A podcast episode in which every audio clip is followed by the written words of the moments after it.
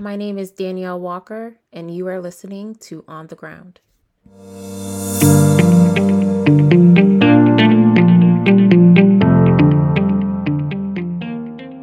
Hey Gear Up, it's time for INSEP Picks CBW Edition. The INSEP Gear Up Capacity Building Workshop is designed to develop the skills, knowledge, and practices of Gear Up leaders, practitioners, and partners.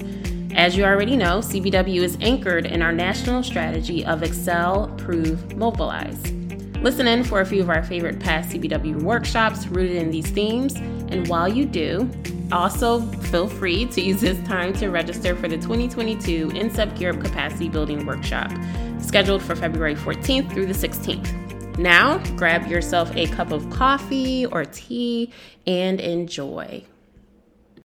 So, our first selection is a Mobilize workshop, and it focuses on being intentional about what your grant is communicating to the Gear Up community, whether that be students, families, schools, what have you.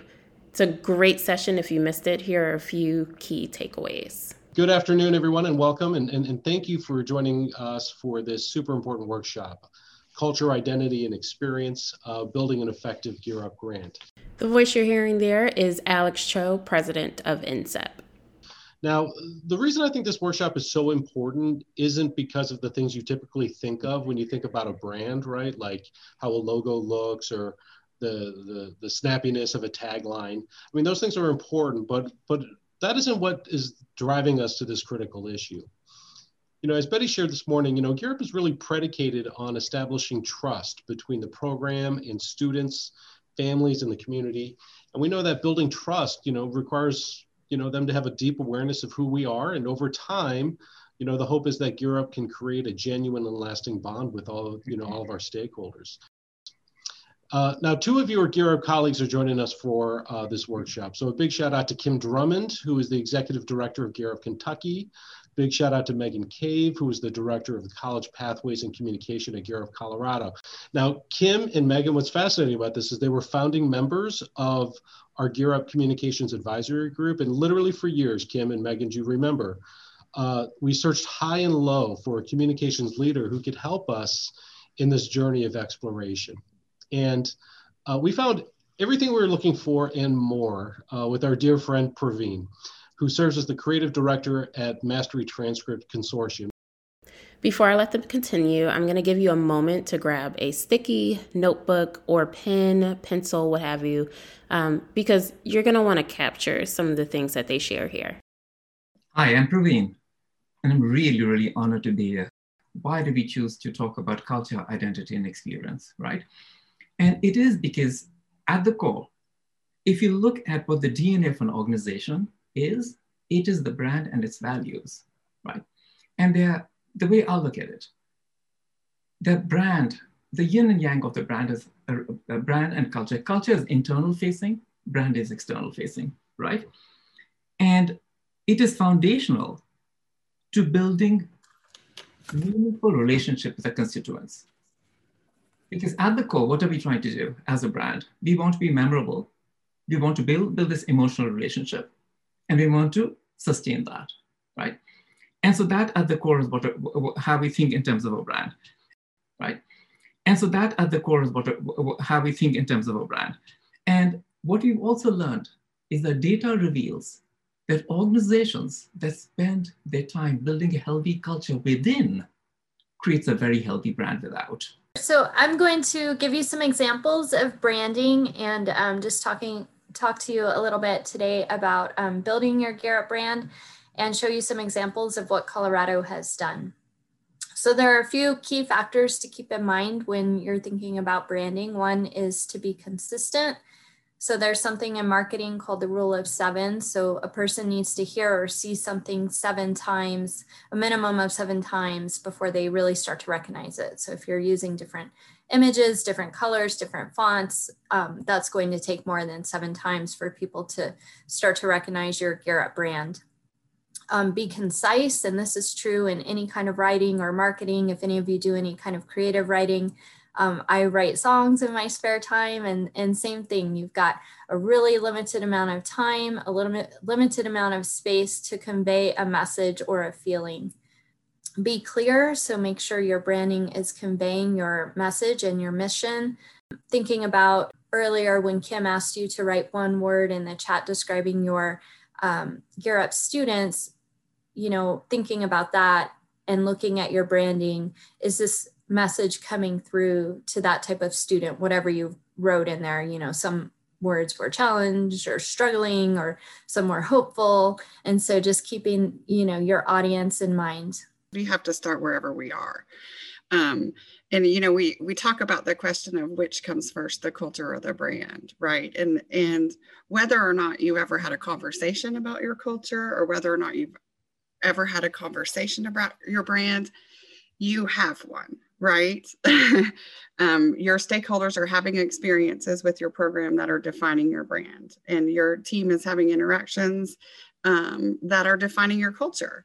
So uh, just just like Praveen kind of when he started out said, you know, the the brand is the outward um, personality and identity of your program, and the culture is the inward demonstration of that. Um, one of my favorite slides is next, Praveen, if you'll share that um, that iceberg slide, right? And so, you know, we talk about that how you operate on the inside should be inextricably linked with how you want to be perceived on the outside so underneath right underneath that um, iceberg is is a clearly defined purpose for your program a vision a mission your values and then that begins to man- manifest right into behaviors that are that that happen both inside and outside your program and then affects and shapes um, your offerings and then ultimately the experiences that our students our stakeholders our families our educators that we partner with have with our program. Um, so brand is really a reflection of your internal culture um, so it's not don't think of it as a cause think of it as an effect right? And so you know when you obsess about your brand that won't somehow cause growth to happen.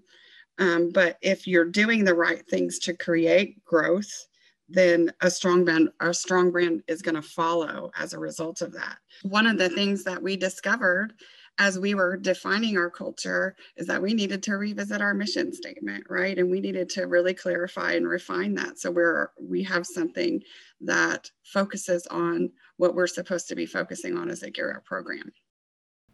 I scream you scream we all scream for data Our next selection is a prove focus workshop that focuses on the importance of collecting, reporting, and interpreting data. It's a really great session, not just for evaluators, but for every single role within the Gear Up ecosystem. I'm going to do some introductions of, um, I'll start with myself. I'm Chrissy Tillery. Um, I have been at INSEP since 2012. Um, my gosh, that's almost um, 10 years. My name is Thomas Check, and uh, I'm the Associate Director of Research and Evaluation at INSEP. So, quick update here uh, Thomas has recently transitioned into a new position as Senior Data Scientist at INSEP. And I have been there for about five years. Hello, everyone. Yay, Gear Up. I love this conference.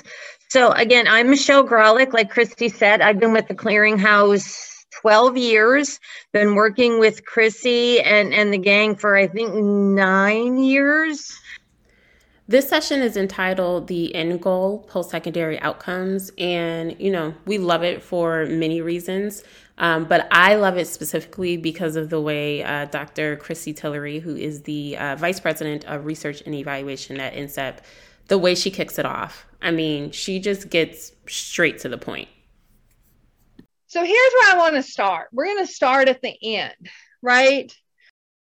Because what I know is that there is one end goal for the students we serve, and that is getting them to college. There's a lot of different ways we do that, and that's another workshop. But we have to be able to monitor and track those outcomes, and we have to be able to do that well.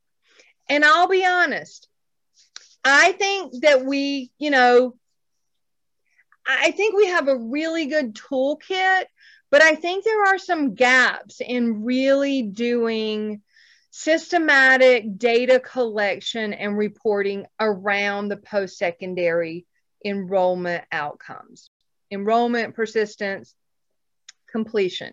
Because if we don't have, if we spend seven years doing everything right, in terms of programming, in terms of mentoring.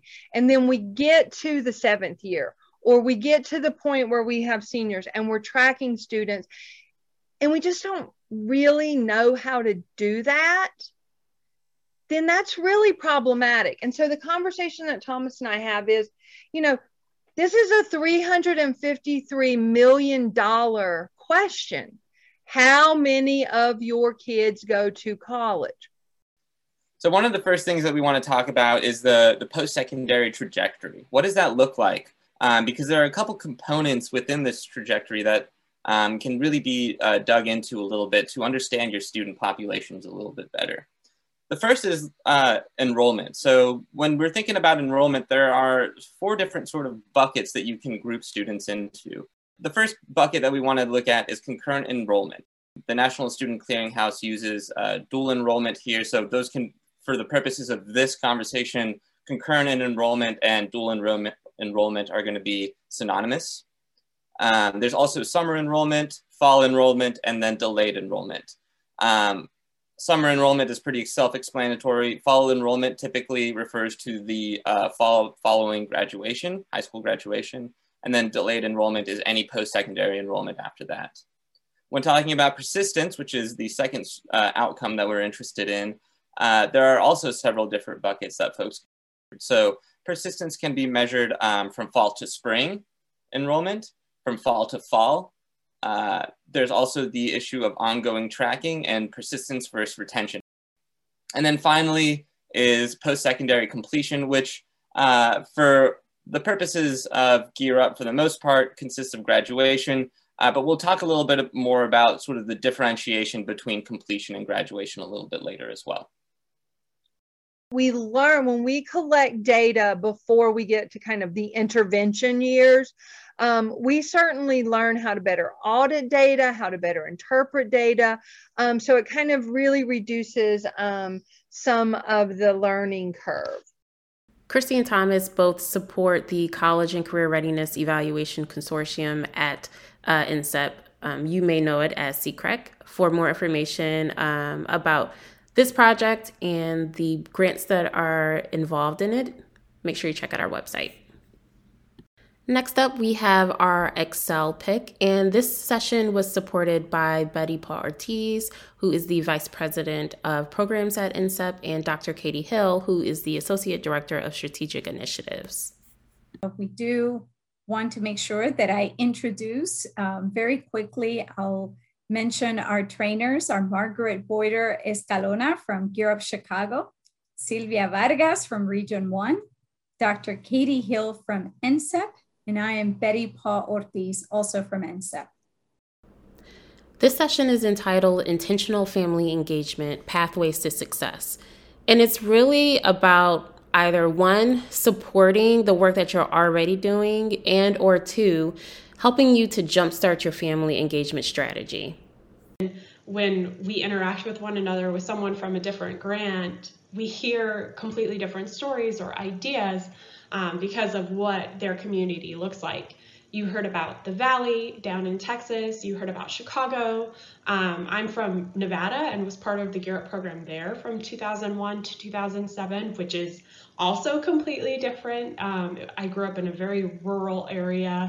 Not only is family engagement something that is integral with Up, it's, it's required, but it's also something that really does make a difference, you know, and there's research to show that.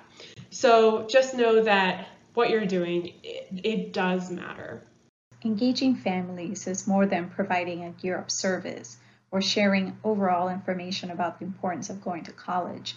Engagement is involving families through leadership opportunities, initiating, encouraging, and sustaining open dialogues, and establishing meaningful connections.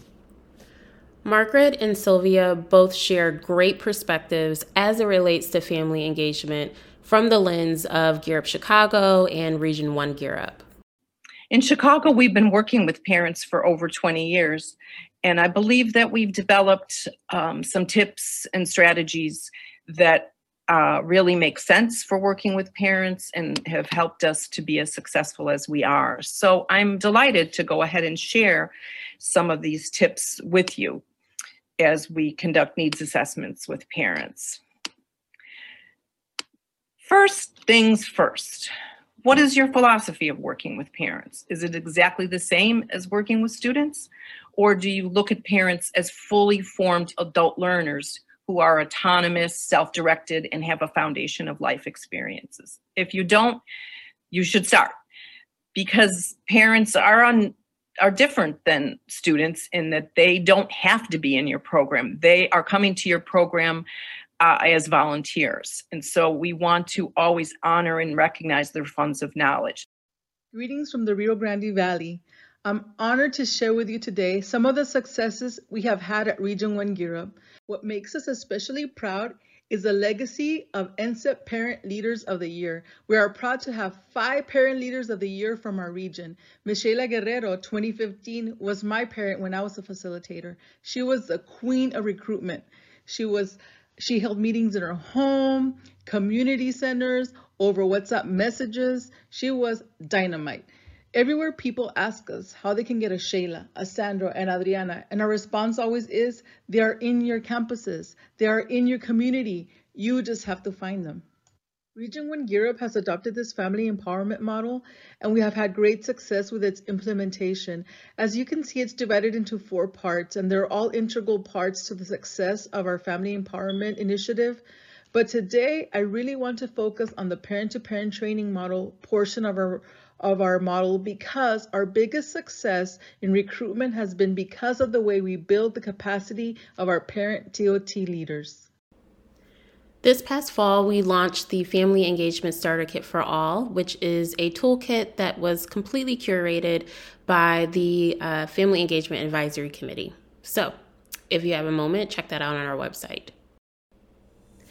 That concludes our INSEP Picks CBW edition. For more information about how to register for the 2022 INSEP Gear Up Capacity Building Workshop scheduled for February 14th through the 16th, check out our website at partnerships.org. Also, while you're at it, we have opened the nomination process for the 2022 Leadership Awards. So you can nominate a student, a family leader, a Up professional, or and or a, uh, Gear Up partner.